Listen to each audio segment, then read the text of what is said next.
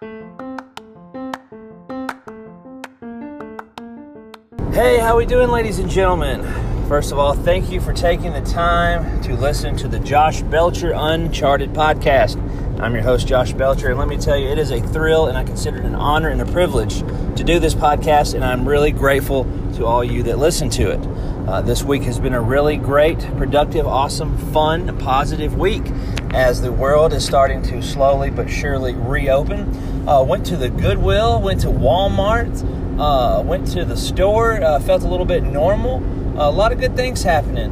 And uh, most importantly, got to go see my grandfather, 80 years old, celebrating 61 years of marriage with my grandmother. Now, if I've never told you before, my grandfather, Bill, is uh, the greatest human being I've ever known. He, uh, anything I do that's good, or try to conduct business in a manlike fashion I learned from my grandfather. He has loved my grandmother with all her heart and his entire family for 60 plus years, setting the tone. He didn't deny my grandmother anything. He didn't deny me or my cousin anything either, or my aunt, uh, or my dad. Just uh, a great man. Went to work, kept his nose to the grindstone. Man of little words, but when he spoke or speaks, it's very important. Just a great man, and I thank God that I get to spend time with him. He's still alive at 80.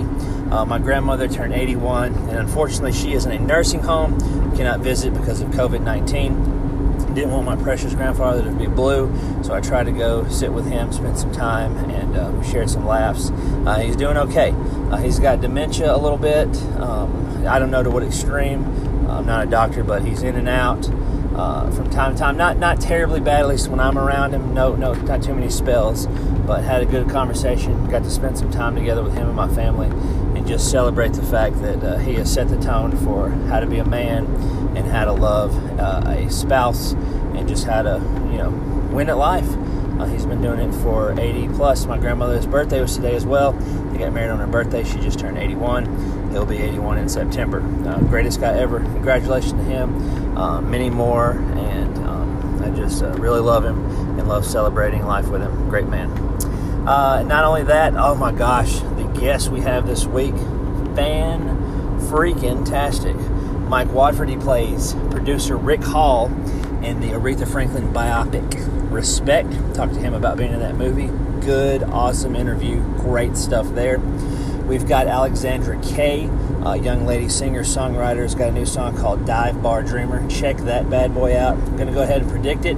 Uh, 2020 or 2021's Breakthrough Country Brand New Artist of the Year. Uh, as soon as they find out about her, she's going to just go to the tippy top like a bottle rocket that doesn't fizz out, just goes all the way to the stratosphere. More power to her. Uh, can't wait to tell you I told you so. But jump on the bandwagon. I already have.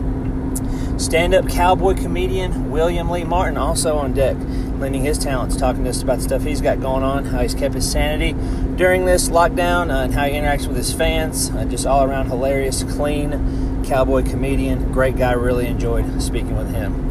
Uh, and most importantly, thank you so much for listening to the podcast. Without you, uh, there's no point in doing it. Um, it's really a great outlet for me. I love it with all my heart and soul. Uh, I feel blessed and privileged to get to speak to people that interest me and just spend every week going through uncharted territory. That's why I named it Uncharted Podcast because it's like mapping out something or going out in the ocean before not knowing where you're going. Every interview, every time I talk to somebody, it's uncharted. Learn something new, learn something different very, very exciting. So, without further ado, let's get this party started. The Josh Belcher Uncharted podcast. Thank you so much, and away we go.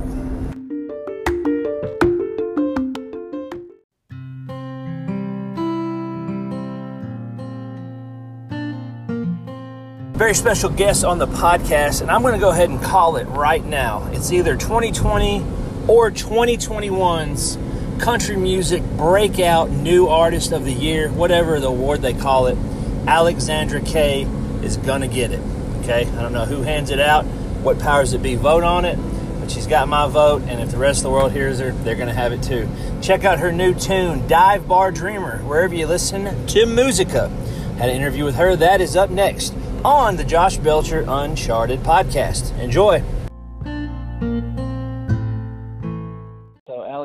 First of all, thanks for taking the time. Um, like I said, became a fan through your social media. You really know how to give your all for a song and uh, you got a fan in me. And let's let's talk about this uh, new one you've got, uh, Dive Bar Dreamer. Well, it's kind of new. It's uh, it was on your TV show, right? And then you decided to release it, or how did that go? Yes. Well, first of all, thank you so much for having me. I appreciate it. And, and yeah. um, I was so excited to release Dive Bar Dreamer, especially since it was a song that I've had kind of in my pocket for a long time. And um, I was able to give it its first life on the Netflix original series I was in called West Side. Mm-hmm. And mm-hmm. the fans reacted so great to it that I was like, I got to get this song out. Um, and I took it to my producer, Andrew Capra in Nashville, and, and we got it done. And I was so excited to release it. That that's fantastic. Yeah, it's it's well done, and and thanks to to seeing this song and learning about this because it's autobiographical as I read. Uh, I I didn't know this because of course I'm late to the game, but I didn't even know Netflix was really doing like reality based shows. And I got to check this one out, and that was pretty cool. Uh, how did you come to be a part of it? Well, thanks. Yeah, it was actually one of the first of its kind, so it was sure, really yeah. cool to it was really cool to be a part of something that really had no blueprint. So we were we were just learning as we go, and I think it made us um, closer as a cast. And um, and it was it was a really crazy experience. So I had just come back in 2017 from season 13 of The Voice, nice. and um, I did not get a chair to turn. So I was pretty. I was pretty devastated um after being out there for for a month and, and making all the friends and then um you know my time was cut short so I got home and and I had friends that were calling me and and telling me how they did and how they were they were um you know progressing in the show and I really wanted to be there. And um I was kind of just in that point when I was like god why why did I go all the way out there? You know yeah. to just to be turned down. And and then 30 days later I got a phone call from um from one of my producers or one of the producers of West Side and they had seen my Jolene video. And um I went through all of the casting process via Skype from my house in Illinois and they were in LA and and uh, about a month after that I got the call that I was in. So That's it was awesome. really cool. Yeah. Yeah, I'm, I'm so glad because you are such a talented singer, and you know, listening to a lot. I'm not just saying that to blow smoke on you, but you know, the soul you put into it, it really shines through. And I'm glad that uh, you know when one door seemed to slam shut, another one opened for you. So that's that is an awesome story. Thank I'm glad you. to hear that. So, so you knocked out Jolene. It takes a lot to do that song because Dolly is the queen, as we call her in Nashville. Yeah. uh, that's awesome. So, uh, what what is your origin story as far as music? Um, and like, are you from Southern Illinois? Because you don't have that thick uh, Northern accent like some of them. Like I know I have a hillbilly accent. You don't sound like. Well, I mean, are you? Is it Southern Illinois where you're at? Well, we're actually right on the line there between um or with Illinois and and uh, Missouri. So I'm Yeah. actually only about 45 minutes from St. Louis, Missouri. I hear you. Yeah. Um, so That's so. I think yeah. that's uh, why I don't have the accent either way. I'm kind of neutral, right? I'm like right Yeah, in the middle. You got a little bit of that that river that river accent right there in the middle. Yeah, I hear you. Um, and plus, you know, there are certain parts like I went to Metropolis not too long ago, and that's just a hop and skip over a bridge from Kentucky, so it's kind of like all there in the middle. Right. Yep. I think Yeah. I I think it takes me about three hours to get to to Kentucky. So Groovy. Yeah, so you're not too far. So, so you spend a lot of time coming da- back and forth to Nashville. That's probably a lot of commute time there for you. yeah, I spent a lot of time doing that actually before coronavirus and before we had the stay at home order. I was uh I was going to Nashville. It's about four and a half hour drive for me. I was going there on Mondays every Uh-huh. week and I was um going there getting all my co-writes in, all my meetings and recording some new music. And I was going there Monday through Thursday. I would drive home. I'd play Friday and Saturday. I would spend Sundays with my fiance and I'd go back to Nashville on Monday. So I was kind of ready for a little bit of a break. So this came at the right time. yeah, I was like, that sounds exhausting just you talking about it. Wow, It was. a lot, a lot of one day time. But I, hey, you got a dream and you're chasing it. That's uh, fantastic. That um, that was going to lead me to uh, what I was going to ask you because you're being very active on social media and everything. Is that what you're doing? Like in place of obviously, are you having to cancel shows or are your shows late enough in the summer and everything that where you haven't had to cancel any yet? Yeah, so I've actually been I've been very active on social media. It's been it's been um, how I've grown everything that I have and gotten a lot of really cool opportunities since about 2015, Mhm. and um, and so that wasn't it was really nothing new when we started having to switch over from doing live shows in bars and venues to going to just doing live shows on Facebook. We had been doing that for the past three years anyways. So it wasn't really very new to us, but um, as active as I am on social media, I am also just as active as getting out and playing live shows. So I did mm-hmm. have to cancel about three months worth of worth of shows. Oh man, that's that's terrible. And now, do you like so many people? Do you have a a link when you perform so people can like help you out as far as like uh, like like uh, donations or like a tip jar or something like that? I do. People, yeah. I do. I've actually been doing that for the past few years as well, since we have so many fan. I have so many fans um, that are all over the world, and it's just it, as much as we love to go on the road and we love to tour. Um, you know, it's not always financially feasible. Um, you know what it's like, you know, to kind of go out on the road and and um, it's expensive, you know, yes. um, to travel and um, it's hard to to get the the amount of money that it takes to go to some of these places. So I mean, we obviously haven't been able to afford to go to Australia or or um, the UK, which is where we have a lot of fans, Ireland as well, and I think that uh, that that's when we decided to start doing Facebook live shows for all of those people a few years ago, and and um, and it, it kind of has stayed we've stayed true to it and it's been great. It was a good warm up for right now when every Friday we do it now. So Yeah, that's all yeah, that's great. And like I said, I was, I was telling you a little bit earlier before we started recording, I watched you do uh collecting dust and like I said that that kind of moved me to tears. Is that is that an original of yours? Thank you. It is. Yeah, I wrote it actually about um after my grandpa died. Oh and, man. um I had gone back to my grandma's house and she hadn't moved anything and everything smelled like him still and it was just i mean his shoes were still there you know by the door and i mean it was like it was like he was never gone and so um i haven't lost anybody um i haven't lost you know my person you know the love of my life and and mm-hmm. so i don't know what that's like i obviously was very hurt losing my grandpa but i couldn't imagine being in her shoes and so i wrote a song about how i thought that that she might be feeling and and as soon as she heard it she she broke down. You know, it's her it's her sure. favorite song, and I think it was a good kind of um sentiment to him and and and to her and their their love. So. Well, uh, let me go ahead and give you a compliment with that. It's it's a true country song because not only can you feel it, but uh, it took me back to a heartbreak, and I, I love the origin story. But the way you talk about, you know, uh, everything collecting and not being moved, uh, you know, a lot of people can experience that. So that's a that's a dynamite uh, uh, piece of work that you've got there, and, and I really am glad I got to hear it before it sells a million copies. So maybe well, I'll get an autograph you, from you one day. Yeah, because I, I loved it. I was like blown away because like I'm a pretty upbeat guy, and I listen to that, and I'm sitting here I'm going. well, thank you. I mean that honestly, it means so much, especially since um, I do kind of have that more storyteller kind of style of writing because that's what I grew up listening to, and that's why I fell in love with country music. And I wanted to kind of stay true to that. And so um, I really want you, when you listen to my music, I want people to see things as much as they're hearing and feeling. And I want you to be able to kind of picture everything um, just by listening to the lyrics. And so I'm really happy that I that I've grown to have that ability to paint the picture as much as I have. Um, grown the ability to be able to kind of convey those emotions with with the way that I'm singing the song as well. So um all any compliment like that really I take it to heart and I appreciate it so much. Well, you write true feelings like another Illinois native and that's old John Prine. So you've got that kind of talent and you. It must be something in the water up there. So Oh um, man, I love I love that. That's gonna be um, my next actual my next cover video is gonna be Angel from Montgomery. So Oh my um, gosh. Yeah, so be on the lookout for that. I'm excited about that. Um, but yeah, that's awesome. Hey, that'll be that'll be a perfect and a moving tribute. What what a man he was. But um, yeah. I okay. I saw you said something about you. You're putting out four four songs. Are they going to be different songs that we've heard already, or have you already added some of that, or what was that story uh, you just posted not too long ago?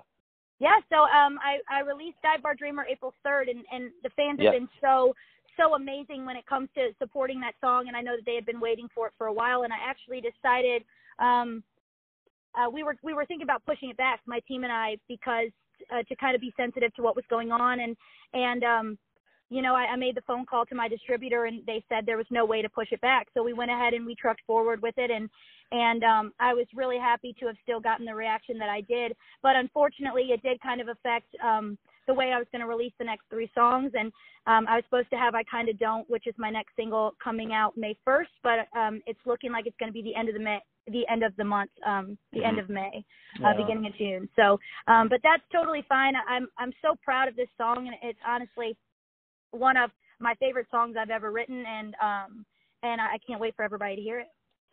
Yeah, that's awesome. We're looking forward to it. And hey, uh, yeah, right now everything is so backwards. I mean, you don't even know up from down. They're about to reopen the world, so we're going to see how that pans out. But uh, music's definitely keeping most of us going, especially a guy that lives close to Music City. That's that's pretty much what keeps me afloat. But right. Uh, yeah. Um. So let's. Uh. Everybody. You know. I know that you're you're fairly new, but uh, you know you're still climbing and getting more popular for the mainland people here in the United States. Uh, tell them about your socials and how they can check you out if they want to uh, listen to you. Sure. Perform. Yeah. Sure. I'd love for you guys to check me out. Um, I have new music coming out, and I also post cover videos um, every week. So I would love it if you guys could check that out. It's at Alexandra Kay Music on Instagram. Facebook is Alexandra Kay. They're both the verified accounts, and and then um, um, and then I have a TikTok, Alexandra Kay Music, and my website is www.alexandraKofficial.com. Wow, you're all over the place. And hey.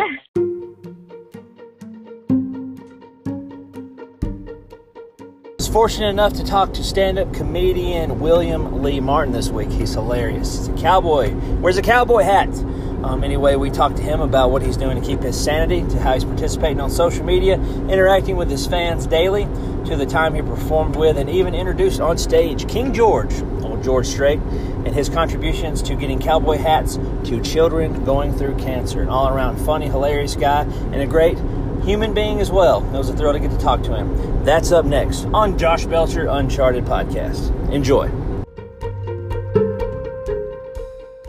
William Lee Martin on the phone with me. Absolutely hilarious. Thank you for taking the time to talk to my little podcast here in Nashville. Really a privilege on my end. Thank you. You bet, Josh. You know, it's uh uh, I, I'm very uh, remiss that I, I missed you a couple of times on this thing. We had it scheduled, and and uh, you know, it, for a guy that's not doing anything, I seem to be busy. hey, it's absolutely okay. I've I've talked to other people, and they they say, you know, for someone that's used to being on the road and doing things, the busiest they've been is being at home. I've got all kind of stuff going on, so I mean, it's totally understandable. My wife has had a laundry list of to-do list, and it, you know, I'm gonna need a uh, I'm gonna need a vacation from my vacation. so I hear that. I well, am built to tell jokes for a living and not be the handyman around here. Yeah, I hear you. I uh, uh I understand that totally. Uh I actually this is funny. For a living I deliver paint for Sherwin Williams and I haven't had a day off yet. So that's oddly enough considered essential. But more people are buying paint than I've ever fathomed in my lifetime from working there. So I'm constantly delivering it to houses and industrial sites, you name it.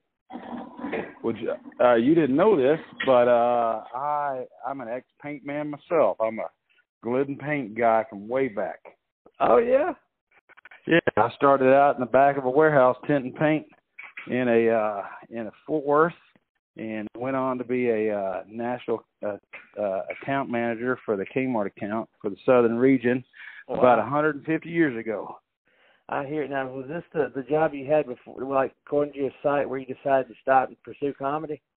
No, uh, coming out, uh, you know, out of high school, I, I, I got a scholarship in, in uh, in music and playing drums, and I did that, and then and then uh, uh, I didn't go to school anymore, and and uh, then my son came along, and and when they put him in my arms, I guess in November.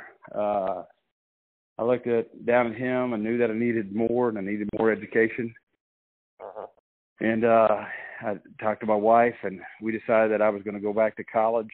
So uh I worked full time at at uh Glidden and uh went to school full time at night and uh finished up the school and uh and then uh, I started writing advertising after I, I left uh, Glidden, and then I wrote for Color Tile, and then and then Mart Advertisement, and then uh, when I was 29, almost 30.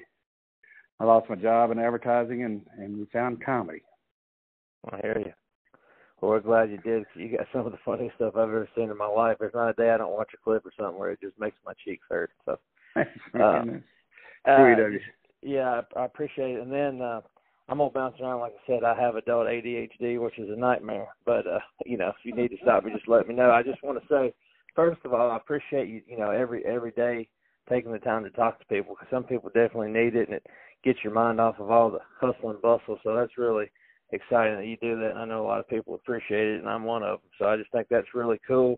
uh, what made you decide to do that? I know you're going to do it through this crisis, but is that was that the main uh, influence behind it? Just uh, having something to do, or what?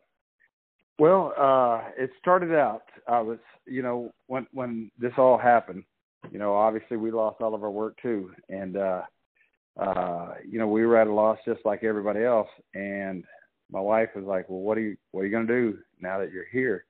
Uh-huh. And and uh, you know, I, that first week or so, there were people already starting to get online and trying to rework it and and that kind of thing. And and some of that appealed to me, and then some of it didn't. And then I I decided I was going to just do 24 hours uh, in a row. And and honestly, at the time, I really thought this would was not going to last. Like I thought, there's no way they're going to be able to shut down the entire country, 330 million people, Mm-hmm. uh, to uh, to do this. And so I thought, you know, we'll do 24 hours. And and the reason I was going to do 24 hours is to show people that you have to just get through a minute, through an hour in a day, and that's Yeah. how you get through the day. And that really started organically during the 24 hour thing. We actually were calling it something different. And just throughout the day, I just kept saying, you know, we're just trying to get through the minute, then I'm getting through the hour, then I'm getting through the day, and we'll do 24 hours this way. And and and it it it seemed to resonate not only with the audience, but it resonated with me as well. You know, I Yeah. struggle with this thing as, as as much as anybody on on what we're doing and how we're doing it, and if we're doing it right, and if we should be doing it. Yeah. And uh, uh, and then after it was over, you know, I was exhausted, and uh, Monday came, and then Tuesday came, and then uh, by Friday, I was like, you know what? Uh, I got a lot out of it. I hope people did, but I got a lot out of it. It gave me some sense of purpose, uh, uh, at least an outlet for my my comedy and my creativity and and that kind of thing. And I thought, you know, we maybe we would just sit down and and uh, talk about life because you know a lot of stuff that I do in comedy is funny, but you know nearly all of it is based on my real life. So uh, I thought I was going to be a preacher when I was 16 years old, and and uh, so in some ways, you know, we're fulfilling that prophecy now, uh, just Mhm. not with a, a, a pulpit. So, Yeah. so That's really, really, that's really, really cool. I like that. Yeah, the guy that he's a co-host with me. He's uh, he's doing a Zoom show tonight. He's uh, he'll Zoom at churches all over the place instead of hitting the road. Like he'll be in Oregon one night, somewhere in Poughkeepsie the next, and they I don't know how they do it, but they all crowd around their little computer and a Zoom file and then watch him tell jokes. But hey, more power to him. He's found his niche. So, but that's what he is. He's he's a pastor as well, and and like your comedy, what fascinates me, uh, you you and him both, is that to me it seems way harder to deliver clean comedy than any dirty. I mean, dirty you'll get that quick laugh, but if you can deliver it without throwing out a cuss word, to me that's just brilliant. And and, and you- you've been able to capture that well. Like, was that a process to do that, or were you ever at any time what they call blue? I guess that's what they call it, going blue. Oh yeah. So for the first five years of my career, I've been doing this now. Uh, in uh, May seventeenth, it'll be uh, twenty four years. Oh wow. Uh, but I worked uh, five years, first five years clean, squeaky clean, and then uh, as I worked more and more, you know, it kept doing clubs. I got moved up real quick, but I I got you know bluer and bluer, and then uh, it all culminated in 2015 with a one hour special on CMT, and Mhm. it it was uh I mean it was blue. It it had, it's still available, uh, but it was uh uh it you know it it had all the cuss words in it, and uh, it, it did well. It you know we had 1.7 million people, but I still felt like uh something was missing. You know, Mhm. uh, as I've described it at, since, uh, it's always felt like, uh, yeah, but people would come up and go, man, I love your comedy, but it always felt like they they wanted to say, yeah, but why'd you have to cuss so much? And what, yeah, but you know, and it works for some people, but it just doesn't. It wasn't working for me personally. Yeah. For me, Sure. and uh, so one day I'm mowing the grass and I'm praying about it, and I rededicated my life uh, to Christ uh, about three years ago, and and I'm mowing the grass, and I'm like, you know, Lord, why don't you let me grab the brass ring? You know, I was on the blue collar tour. You know, where I was, you know, the fifth guy signed with the same managers uh, back Yeah. in 2000, and and then I had the CMT special, and yet, uh, you know, uh, why I I still can't grab the brass ring. Why is that? And uh, just as sure as you and I are talking in my head, I I hear the voice that says, uh, "Listen, I I put you on a cruise ship for seven and a half years, and you could change anything about your career, and the only thing you're willing to change is your name, and you wanted me to work the miracle." Uh-huh. You know, uh, yeah. you're uh, you're waiting on me. Well, I've been waiting on you, and uh, I, uh, I I made wholesale changes, and I decided I I, I wasn't going to work dirty anymore, and I was going to work clean, and uh, so we cleaned up the act, and you know it, it's still adult humor, but without the adult language. You know, it's still yeah. for grown-ups. You know, I uh, I don't know if I'm quite ready for the church circuit yet, uh, but uh, you know, uh, it it is a different process. You have to really think about, you know, what word fits and still gets a big laugh because uh, the cussing words. Uh, uh, you're right. They they they uh, the K sound itself uh, provokes uh, laughter. So you know, we we just started getting creative and, and started writing and rewriting and and seeing what worked and talked about real life stuff that's still grown up stuff, and uh, it seems to be working. Two specials out now, so. Yeah, you can watch them on Amazon Prime. I I, I really dug that because that's that's my jam here when I'm at home because I have a weekend job that I don't get to work right now because they closed it. So I'm I'm fishing for something because I'm a I'm a studier of the art of comedy. I, I tried it a few years back and uh, just didn't have enough time for it. Like I said, I know you understand being a parent, same with me, but uh, I'm getting the itch to get back into it. So I, I I watch it and study it and learn it. Um, you know, if somebody if I gravitate towards them, I think they just got it going on like you do. I just try to aggravate them a little bit and hunt them down. try to, you know, because uh, everything you do is you know it relates to me. You know, being from Tennessee and you're you know Texas guy. I mean, it's just you know we're practically neighbors. So and I, and I like the way you do it. So I, I appreciate you know talking to me. Uh, you, you have a podcast as well. Uh, you know, we've suspended it because uh, we do a, a podcast for broadcast.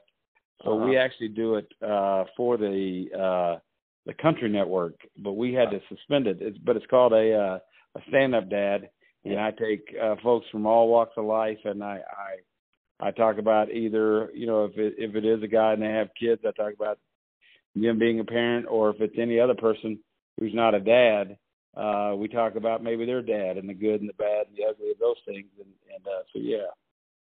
Cool. Um, okay, another thing I saw, and you mentioned drums. I'm a drummer as well, but uh, songwriter. You also write songs, which that takes a ton of talent. I, I don't have a knack for that. Uh, how, what's that process about? Do you have? Are you like a singer songwriter, or do you pitch to musicians, or, or, what's your process? Uh, I write with uh, guys that can play uh, guitar. So right on. Uh, I do a lot of lyrics, and uh, uh, so I, it, it's really the writing process that you know that goes along with with not only writing a joke, but the same kind of writing process really goes into writing a song. You, know, you have an idea, and uh, and then you flush it out, and then and then I take it to somebody with some talent, and uh, then we collaborate with the thing. So it, it's worked well. There there are a couple of things that I put out that I didn't use a collaborator with, and and uh, one's called Another Day in December, which is a spoken word song, uh, uh-huh. but it's uh, you know it, it it plays at Christmas time right now. It's you know it's not as popular as Grandma ran, got ran over by a reindeer, but it, yeah, sure. it's doing okay. yeah, still get a residual check every now and again. I, I I like that. Uh, you know, every, every once in a while I, I hit a singer songwriter as well, and you know, the, some of the songs they've written, I'm like, you know, uh, like I just talked to the guy that wrote Moon Over Georgia, uh, you know, and, and just happened to be by fluke. It landed in the hands of Shenandoah in the 90s. And, you know, he's everybody's listened to it within, you know, a good 30 or 40 years. And it's just like, you know, explaining the process to me has always been amazing because it's one thing to tell a joke to somebody like, oh, let me write that down, but to put your emotions to music to me is just the the bee's knees. I guess I've always been interested in it. Can't do well, it, but I appreciate it. it really is uh my thing too. You know, I, I got into when I first knew I had the calling to uh be in front of an audience. I guess I was probably you know four or five years old, singing uh every Sunday night, either the old rugged cross or or uh something like that. You know, down uh, Victory in Jesus uh, mm-hmm. uh at the First Evangelical Methodist Church by myself. You know, my mother was a singer not professionally because she had too many kids way too early. but uh, she she uh, sang uh, uh, solo all the time at church, so she was she was the go-to gal for that thing. So uh, I've had that bug for my whole life too, so I understand. Yeah, it's it's a good one to have. Um, let's keep talking about music. Uh, now, the George Strait thing that had to been nerve wracking. Uh, what what an uh, an opportunity that was. You can talk a little bit about that. That just fascinates me to no end because we're talking about King George here. So, what what well, happened with that situation?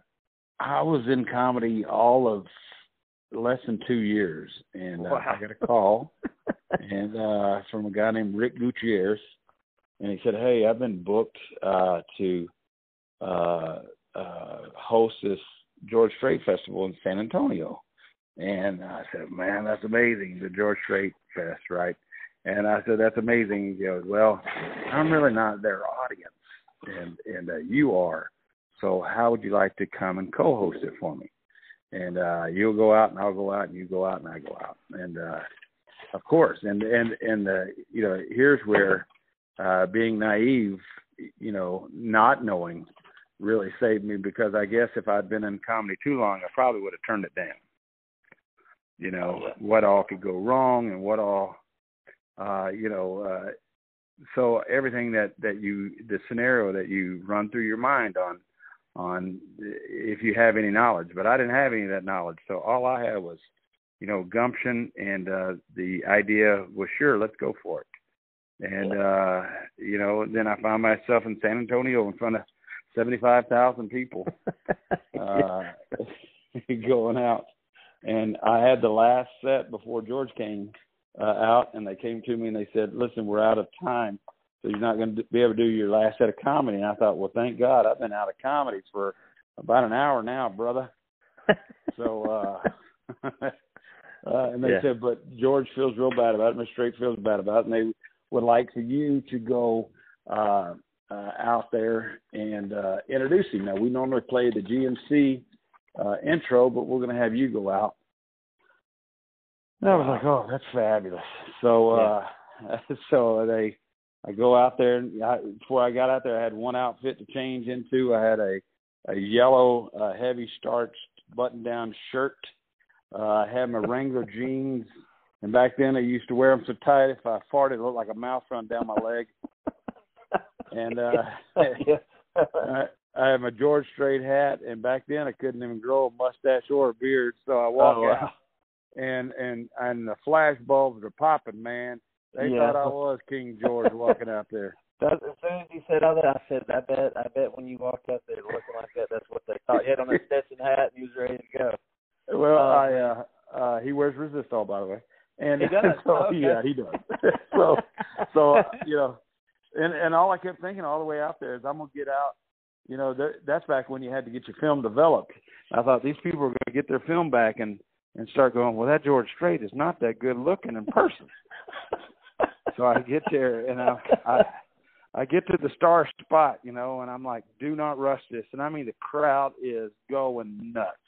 Yeah. And uh, finally, uh, I said, ladies and gentlemen, it's an honor and a privilege to welcome George Strait and the Ace in the Hole Band. And the band kicks off, and here he comes, the king himself. Yeah. And he sticks his hand out, and uh, he, and I'm like, make sure you land on that hand, man, and squeeze it a little bit, because you don't want him thinking you're, mm right?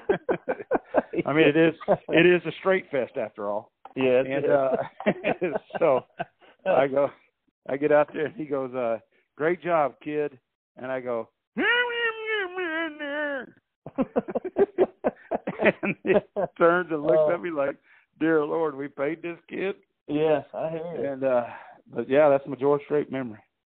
That's that's a great one. That's that's that's more than most have. I've I've had a couple of memories being out in the audience, and I tell you, when you get into an audience of that magnitude, like I've been to a CMA Fest where he was, you know, the headliner of one of the night. The fragrances of people, so many people crowded that close together. Yeah. It's like you, you get these smells you never knew existed. It just I'll never forget any of that. No, and it's an energy that you'll never forget either. Yeah. It is. It That, that, it's a whole. It's a whole ball of yarn. It's like, like you said, it's so much going on. I'm like, what is this? Yes, yes, an energy. There's something. There's just something in magnitude. He catches it, And even though I'm not a fan of her, Taylor Swift got the same thing, but that's more for your your, your twins and what have you. But sure. uh, but yeah, he uh, he always had that power. Let's uh let's talk about oh oh I forgot to mention this. You are fans because you do the movies. I know you're about to do Jaws with everybody. Uh, you love Cinderella Man. I didn't know anybody else other than me that thought that was like one of the greatest movies ever made, but I, I adore it. I could watch it a hundred times a year. I do, and right now it it makes more sense to me than ever. Yeah. You know, right now with everything that's going on in our lives, and and uh, you know, one minute you're at the top of the world, and the next minute, you know, uh, people want to lick you in the eye. But there's also other lessons uh, that that you know really play into show business, and uh, one of them is from his manager, where I, I love it when Renee Zellweger goes to his house and it's empty, and mm-hmm. she said I had no idea, and he said, well, that was the whole point. And and you know, right now with social media, everybody puts every single thought on social media right now. Yeah.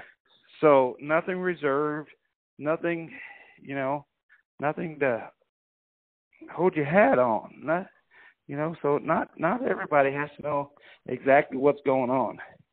And yeah. I told my wife at one point, I said, you know, through all this thing, I want to be a duck on the water. She said, What does that mean? And I said, Well, I want everybody seeing uh that on top of the water I'm smooth as all get out. But underneath they don't know, but I'm kicking like a some gun. yeah, I hear you. And you know, as you you mentioned that, and I was thinking about this the other day. Uh, my my grandfather, God bless him, he's 80 years old, and I, in his youth, I've seen maybe eight pictures that he's he still got. I own one of them, but you know, there's there's few and far between. Right. And then I got to thinking that even with me, my grandkids, it's, it's going to go from my generation. Hey, here's a few pictures of my grandfather. To hey, here's a picture of my granddad every day of his life. yeah, you know? yeah. There's well, really, like, so, if they know your granddaddy's password. yeah, yeah. It's, yeah. Do they know? Yeah, do they know how to get in there and get the fishing? Um, if not, they're like, uh, "Here's uh, no pictures of your granddaddy because he had them all on his phone and never saved any of them." yeah, they're in the cloud somewhere. Yeah, they're um, in the cloud somewhere, just like he is. um, uh, one more thing, and, and like I said, I appreciate talking to me. I wanted to mention your Cowboys for Care, your your your charity, and everything. I think that's a wonderful thing. If we could talk about that, and then, uh, like I said, I won't take up too much more of your time. Absolutely. Well, Cowboys of Care uh, started with a young lady named Ashley Miller. Now, she was 12 years old when I met her, and uh, her parents asked me to put my name on a golf tournament raising money for her. She had a rare form of cancer, and I was happy to do that. And I got to know Ashley and her mom and dad, and then her cancer goes into remission, and they came back with a vengeance. And little Ashley Miller lost her battle with cancer in June of 2011. Mm. And uh, on the way home, we were asked to go to the prayer vigil on the night before they they uh, uh, took her off of life support.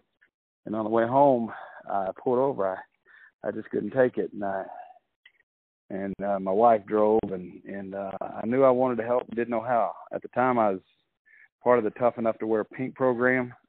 Yeah. And I was wearing pink, you know, for Wrangler, but I really didn't know why and whether or not it was helping or not. And uh and uh but I knew I wanted to help and then I couldn't figure it out and I kept praying about it and thinking about it. And then I found myself on a ship and they put me in a room and this is important to the story. Yeah. Uh but they put me up in a in a room uh in a cabin that had twin beds, right? And I'm six two and I was ticked off. You know, what am I doing here? You know, uh, why they got me w- living in a closet? And I was I was absolutely upset about the whole thing. And and uh, but next day or so, I'm still trying to figure out this kids cancer thing. And I just Google kids with cancer images and all these big, bright, beautiful faces, beautiful smiles, and bald heads. And in the mirror, I could see my cowboy hat up on the second bunk, and I wouldn't have been able to see it. It wouldn't have been in that position if I wasn't in that bunk. So what I thought was something I shouldn't have been at, it was exactly where I should have been to get the answer I was looking for. And that's when it hit me. Well, these kids need cowboy hats. What seven year old wants to wear a wig, but what seven year old wouldn't want to wear a cowboy hat? Yeah. So we formed Cowboys of Care Foundation, me and my wife, and and uh, in the last eight and a half years now, we've given away uh, right at ten thousand brand Oh, new wow. Resistol cowboy hats all across the country. That is awesome. Those, yeah, those are sharp hats. That's that's got to be a great feeling for you to do that. Well, we get a lot out of it, just like like I said with the podcast, but we get a ton out of it as well. So it's uh, it there's nothing better than a, a, a smile from a kid, and Yeah. uh, I can't cure cancer. Uh, you know, I have no idea what to do there, but I can. I do know about smiles, and uh, that that seems it seems to be a program that people can relate to. Absolutely, that's awesome. Well, God bless you. You got a you got a great heart, not only just being hilarious. And I'm glad to got to know you. Um, anything else you want to tell everybody, and then I'll let you go about your business. No, just take care of yourself and each other. And if you if you get a chance on my Facebook, it's uh, comedian William Lee Martin, comedian William Lee Martin, and I do a live daily talk at four o'clock every day, and then every Saturday at uh, nine o'clock. Uh, we don't watch the movie because that'd be against the FCC rules. So I play a movie and it has to be over my shoulder. Now, whether or not people have to see it in the background, I, I I have no idea what people can see in technology. I'm over fifty, yeah. so and that's the hear story. I'll that's the story I'll stick with, Your Honor. Uh, Yeah, I hear you. That's that's what we're playing with that.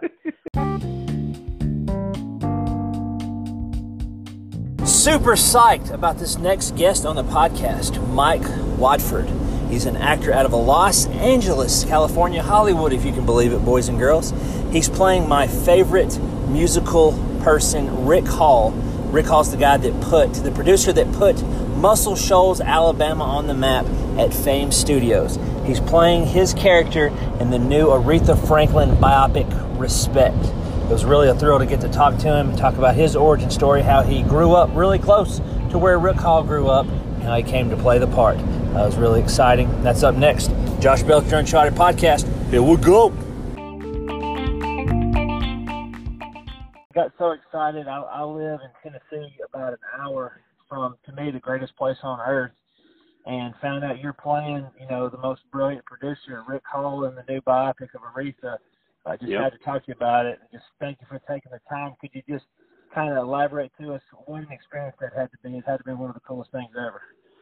Well, it, it was a fantastic experience, especially because uh, I grew up in Muscle Shoals. I was uh, I was Oh, raised gosh. actually, yeah, I, I was raised actually in Franklin County in uh, Russellville and uh, the Muscle Shoals area, and um, and, and Rick and you know Jimmy Johnson and uh, you know all those guys um, were sort of the local heroes when I grew up, uh, long before I even ever thought about acting you know, we all knew who who those guys were, and uh, and Rick, of course, was um, you know uh, as far as bringing it to national prominence. I mean, he was the one that really started the the scene there. There were people before him who who um, who got some recordings going and and that sort of stuff, but he, he was the one that really brought it to national prominence, and um, so he was a local legend you know and Yeah. when i did when i i also play music. And when i started playing music you know his music uh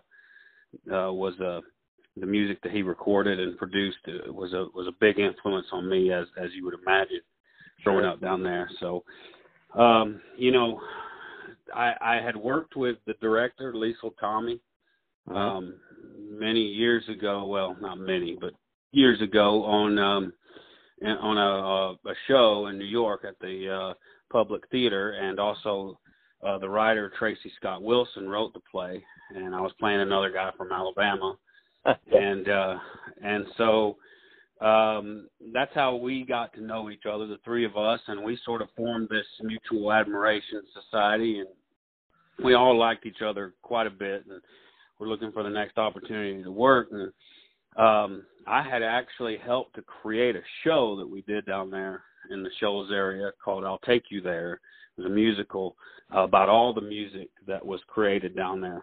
And Awesome. uh it's produced by the University of North Alabama and uh you know, we came down there with uh, Randal Myler, who wrote and directed the Hank Williams Lost Highway a musical that I also did many years ago, and we had George Wendt come down there and um, and an, a fantastic band and group of singers and put together a, a really cool show and that's when I really started getting to know those guys. Um, became pretty good friends with Jimmy Johnson before he passed away, and uh-huh. I became sort of uh, immersed in, in in the world in a way, in, in that world in a way that I had never imagined that I would be, and was so honored to to really get to know those guys and and, and them my friend. And well, I found out that Liesl had landed the job of directing uh, Respect, and of course I knew the story about her coming down to Muscle Shoals, and um, that's really when her career turned. A lot of people don't realize, but the world didn't really know Aretha Franklin until she came to Muscle Shoals. She was at that point. um they had her doing, you know, jazz standards, kind of trying to make her an Ella Fitzgerald, and it wasn't really hitting. Yeah. And uh, so, um, you know, they brought her down uh, to work with Rick, and they wanted the they wanted the sound that that uh, he had created, and um, and I, of course I knew the story, and I found out that uh, that Liesl was directing it, and I, I I just called her and said, look, I was born to play this role. You know, there's nobody else yeah. who you need to get for for this. and I was I, I was nervous about that because you know it's a it's a bold move. Um, you uh, especially with her being a friend of mine, you don't want to you don't want to strain that friendship and be like, hey, put me in your movie. Um, but I was delighted when she her reply back was, uh, I wrote the part for you. So yeah, um, that was that was pretty cool and. uh it was awesome, man. I I, I got to uh, I talked to everybody. I interviewed everybody that worked down there, everybody he knew, and we talked to his wife Linda quite a bit, and his son Rodney quite a bit, and uh, you know uh, David Hood and and Spooner and all those guys, and actually had a chance.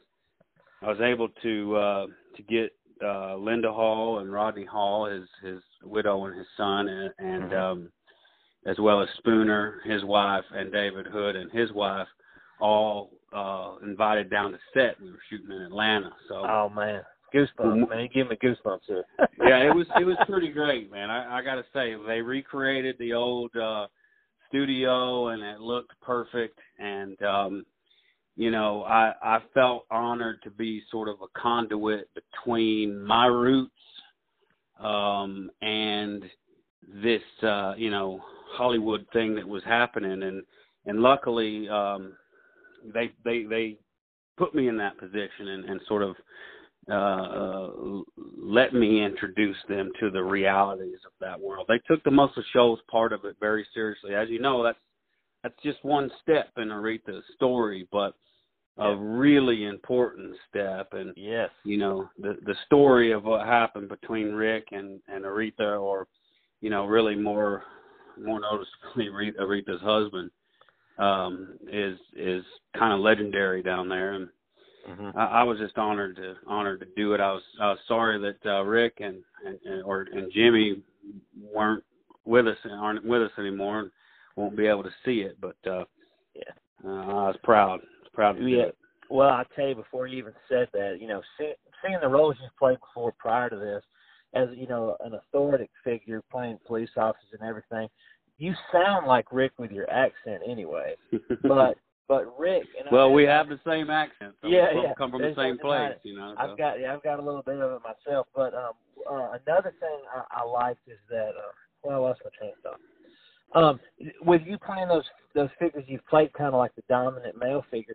Rick didn't put up with a lot of crap. He when he nope. was behind that board, that yeah. was everything because he he was making hits. He was hungry to make that next one. He said mm-hmm. it um, I got to interview him right before he passed away, which was a thrill oh, great. of thrills. Right when he wrote his book, and you know, good as gold. But you know that that's why it's called the hit making capital of the world there because it's all business. And when I saw that they graduated, I like, oh man, I got to figure out how to find him. But yeah, perfect fit. Um, and uh, not to not to switch subjects, but uh, before I knew the movie was brewing, was from listening to Marc Maron. You got to work with Marc Maron. What's he like? Mm-hmm. Marc was great.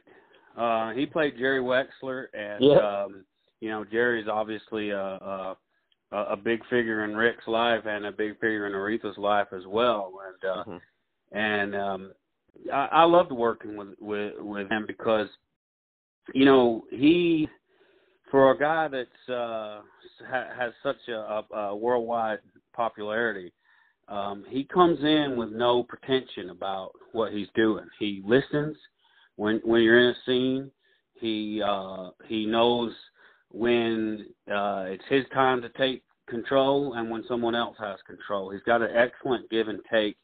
And a lot of that i think comes from a comedy background because you know to to to do comedy you have to understand beats and you have to understand moments. And uh it, uh same with Marlon Wayans by the way who uh I think is going to surprise a lot of people oh, yeah. with this movie. He he uh he certainly surprised me and I mean that as a as an absolute compliment. Uh he's much more than just a comedic actor he he is going to really uh surprise a lot of people but uh but Marc was fantastic and we had a lot of fun. He's a guitar player, and I'm a guitar player, and yeah. you know we talked guitars and uh, sat around and picked and and uh, just kind of kind of had a good time. And and like I said, you know they put me in this position of sort of educating the people that didn't know the story of Muscle Shoals, and yeah.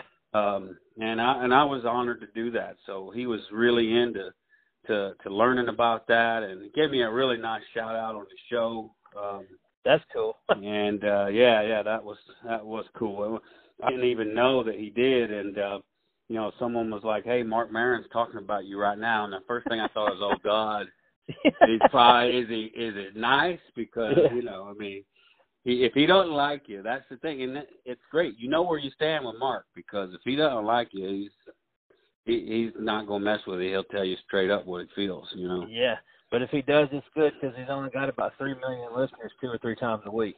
yeah, that's pretty good. Yeah, that's uh, pretty good. But yeah, you was talking about uh, uh, music, and, and I just got turned on to it. But I really enjoy, you know, your your approach to music with, with Stumpwaller, you know, and you getting on there and, and entertaining people here while everybody's stuck inside, which is, you know, like me, I'm sure a lot of people are grateful. But man, you guys are groovy. Uh, you, you sound pretty tight with these boys. You guys touring everything, and that young lady as well. We've we've been playing now for about ten years. Um, you know, we've got some. I, I'm lucky, man. I, I I've got some great musicians in in Stumpwaller. Um, you know, my drummer Deacon, who is the the first member of the band that that I got in. Uh, he's a Grammy winner. He's um, one of the most sought after drummers here in LA and uh he he's just incredible and I'm lucky that he's my friend so he keeps playing with me. you know. Yeah. Same same deal with uh Jason um Ace Gonzalez the guitar player and uh my bass player Abe uh, um you know the core of they've been always been sort of the core of the band other people have come and gone as you know fill-ins and replacements has rotated around um uh, Brianne uh, Campbell, um, who's singing with us right now. She's one of our. We have a, a few uh, uh, ladies that sing with us, and um, I've been lucky because uh, they're really good, and um, we really enjoy playing together. We have a friendship that's that's deep, and that goes into the music, and I think that's why we can we can crank it up and and, and stay tight um, yeah. through through this whole thing, but um, yeah, I, I'm really lucky to have those guys. We we we do tour a little bit. We mostly play in the LA area, and Mm-hmm. that's by design because um, I have to sort of keep music as my secondary uh, Yeah, yeah. path. Um, it, it, otherwise, things get messy. Then you have to make a choice, and uh, you know, I, I just have to keep it. I just have to keep the music under my thumb, and where I can do it when and where I want to. And luckily, we've been able to. I've, you know, refused uh, some small record deals and things like that just because we can't really deal with that. You know, um, we just have to, uh, or, or I should say, I can't really deal with it. I can't commit to that sort of thing given the the the, the other career that I have. So sure, yeah.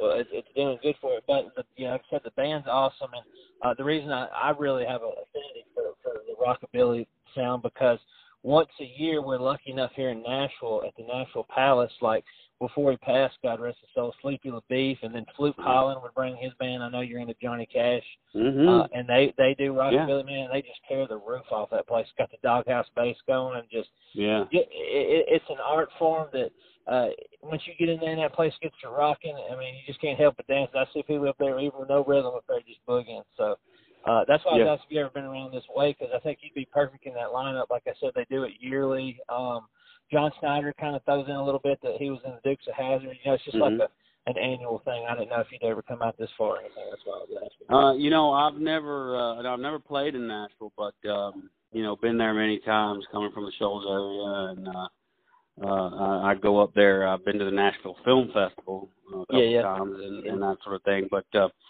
Never played there, but that sounds interesting. Uh, maybe I'll look into that. The problem that we always have uh, getting out for for gigs like that is that uh, you know when you're when you're based on one end of the country and Yeah. you're trying to go to the other end, uh, you either got to have somebody that's willing to to really put out a heavy investment to get you there, or you got to Mhm. tour your way out there to get there. And um, you know those things are, are are hard to do given the the sort of the um like I said the parameters that I have to keep the band in. I I can't really. Most of our tours are like a week, you know. So Sure, uh, yeah.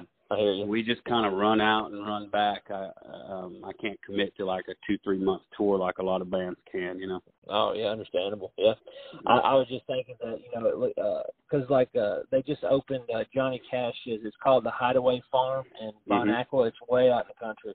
Mm-hmm. Um, that'd be a perfect place for you, even if you just come out with your guitar and sit up there and play. His his uh, nephew Tommy's son runs the place, and they do like Yeah. a story time, and it's just it's awesome. And he bought the Colonel Tom Parker's house, and they had to uh, they tore it down and put a car wash in its place.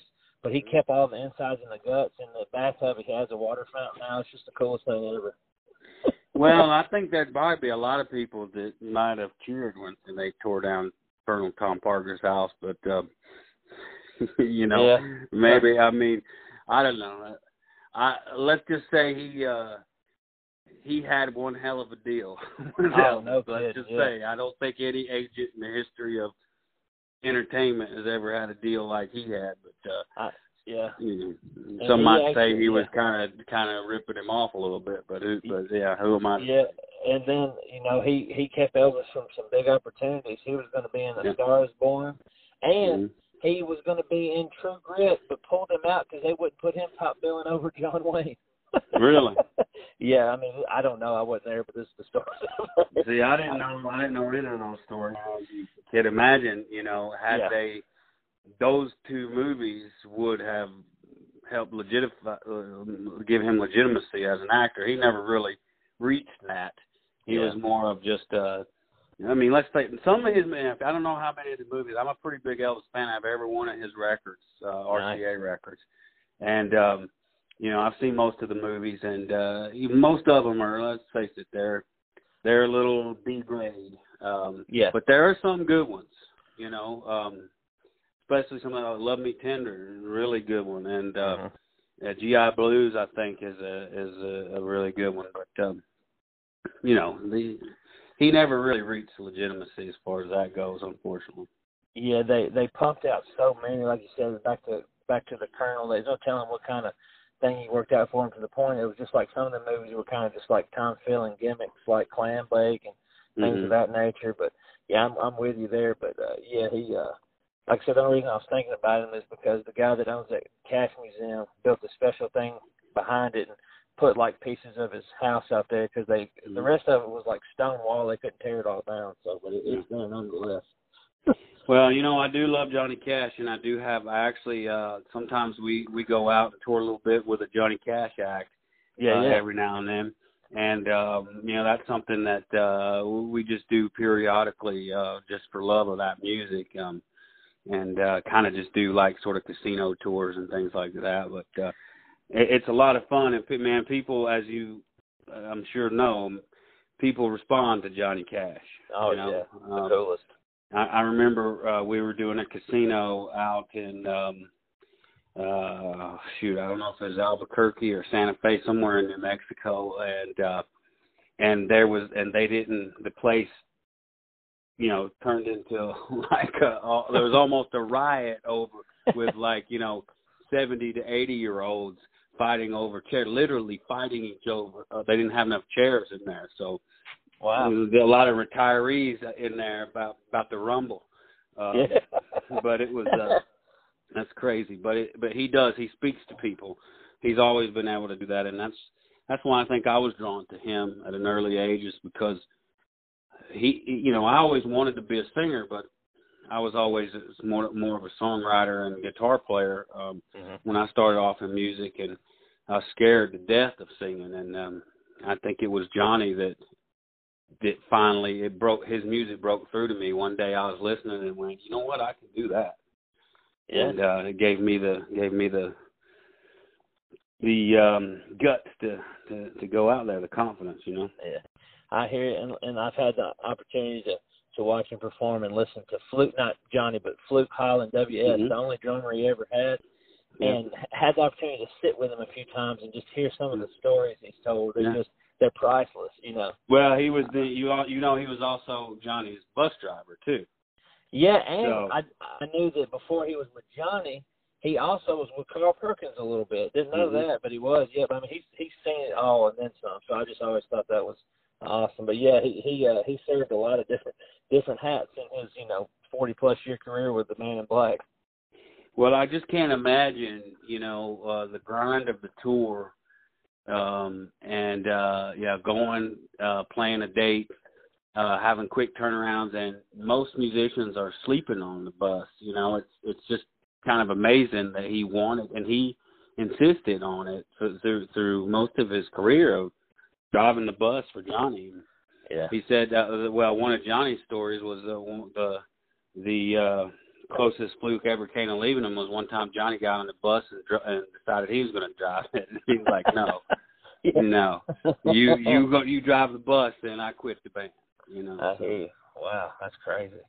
All right, my man. Well, hey, thank you for the honor of just sharing all that stories with me. I really appreciate it. Let's uh, yeah. tell everybody how they can listen to you with this these social media, Facebook Lives you're doing, and everything. Well, we're that? we're trying to do it uh, every Tuesday. Um, uh, so I don't know when this is going to go out, but um, that uh, we're trying to do it at 4 p.m. Pacific time on Tuesday. So we happen to be talking to each other on a Tuesday, so there is one today. I'm going to assume that's not when this one's when people will hear this.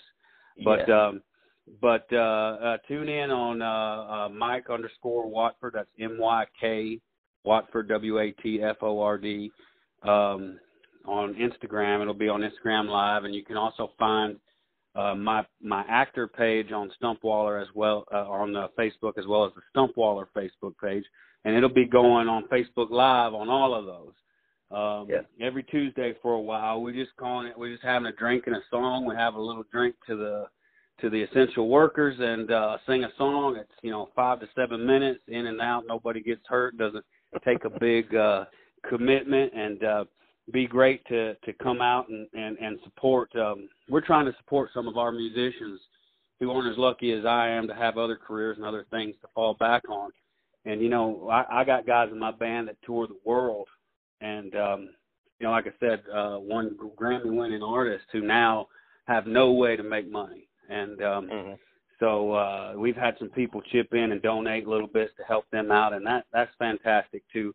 I encourage everyone out there to support local music. It's a really big deal. Anybody can go and you know put on uh, uh, Spotify or you know buy a Rolling Stone record and all that stuff's fantastic, but the guys that are that are that are working in the local scenes wherever you are in in, in the country, whatever uh, city town you're in, guys that are playing the bars and the venues there, they need your support right mm-hmm. now, especially more than anything. So. Yeah. I encourage everybody to find a musician that you like, a, a local band that you like, and and try to help them. Don't ask for a free record or a free T-shirt. Just buy it. You know, it costs the same as a drink. If you're going yeah. out to a bar, you might you know, save yourself one drink and buy a CD. You know, absolutely. So, yeah, preach it. That's so we'll be there. we'll be there at 4 p.m. for the next few Tuesdays at least, and hopefully going forward. And uh, hope that you enjoy it. If you don't, if you don't make it live, it'll still be up there to see.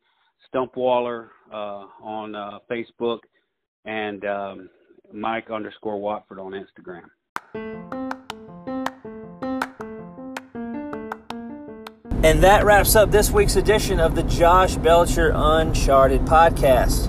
Thank you so much from the bottom of my heart listening. Special thanks to my guests, Myk Watford, Alexandra Kay, William Lee Martin.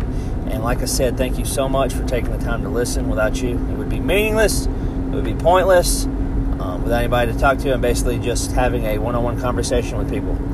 so thank you so much.